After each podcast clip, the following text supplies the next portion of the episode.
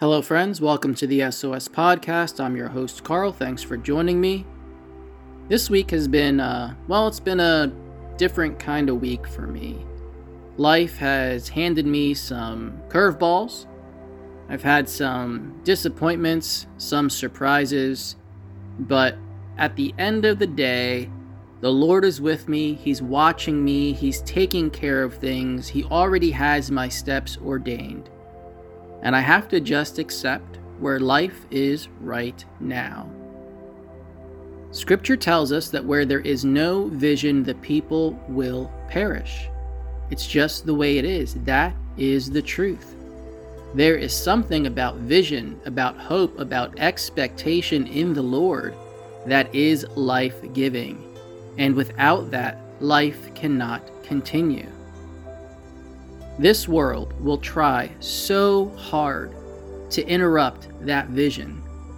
Have you ever had a dream, a word, a promise that you believed came from the Lord? And when you first received it, man, did you pray into that? Did you spend your waking hours talking to God about that? Maybe you even dreamt about it. You told other people about it and you waited with expectation, then maybe time went by and went by and went by. And after weeks or months or even years, maybe even decades, you forgot that promise. You forgot that vision you had because just too much time went by. The waiting became too much, and your hope was exhausted and extinguished. When scripture tells us to focus on the things above instead of the things below, that means a lot of different things. One thing that it surely means is that we can't be distracted or thrown off by the physical here, physical limitations, things like time. If God tells you He will, and it doesn't happen tomorrow or the next day or the next day, it doesn't matter. If God tells you He will, He will. In fact, it's already done. You're just waiting for the manifestation.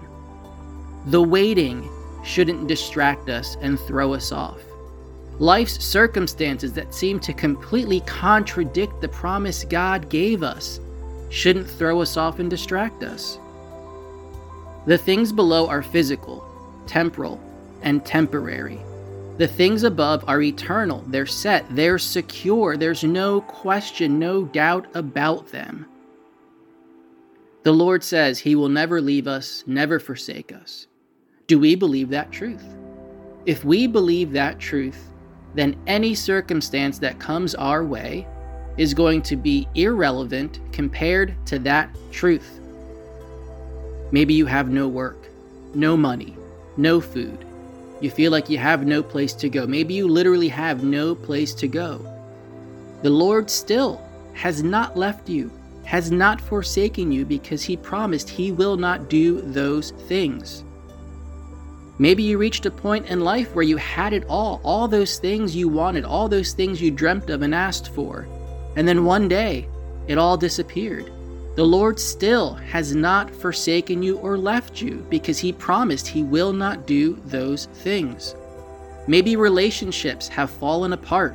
People have disappointed you, offended you, upset you. Maybe the other way around. Maybe your own words or actions have driven others away from you.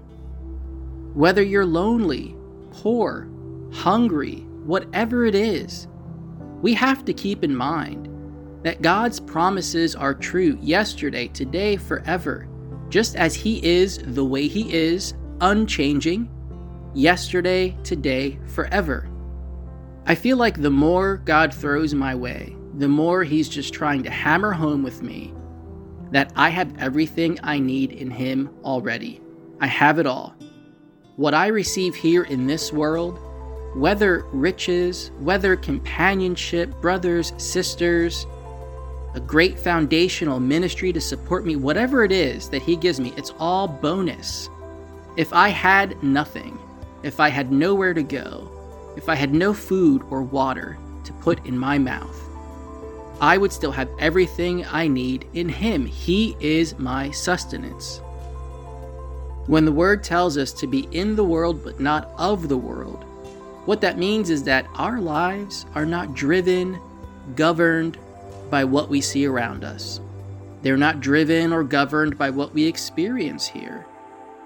We live in a place of shadow, here, physically, but spiritually, we live in a place of complete light. That is the place that informs our decisions, that determines our choices. The truth of God trumps our circumstances and that which we see around us today, but which could change tomorrow. The eternal always trumps the temporary. When life is going every way we could possibly dream for it to go, when things seem so charmed and perfect, we cannot put our hope and trust in that sweet life and its perfect circumstances. The same way when life is going every way we would not want it to go, and it seems like we are just cursed every corner we take, we still need to understand that that tragic period, that time of darkness, does not change the God we serve and what He's promised and what we can hold on to. Doesn't change the fact that we still have everything we need in Him. No matter where you are today, pray. Ask God to show you, to reveal to you where your heart has planted itself elsewhere where you are relying on things or people outside of the Lord for your sustenance. I think every day we need a wake up call. We need another reminder of how much we should be relying on Him and where we've erred and decided to rely on something or someone else. He is everything. There's nothing we need, nothing we want that cannot be found in Him. If it's the truth when we say it, if we really believe it, then all the murmurings that come about when circumstances don't go our way, they shouldn't come about. He's our all in all. Whatever blessing, whatever goodness, whatever treasure we find here is bonus. We already have everything we need in Him. Maybe we just need to be reminded of that again and again. Father, thank you for being everything. With your Son and your Spirit, thank you for being everything we need and want.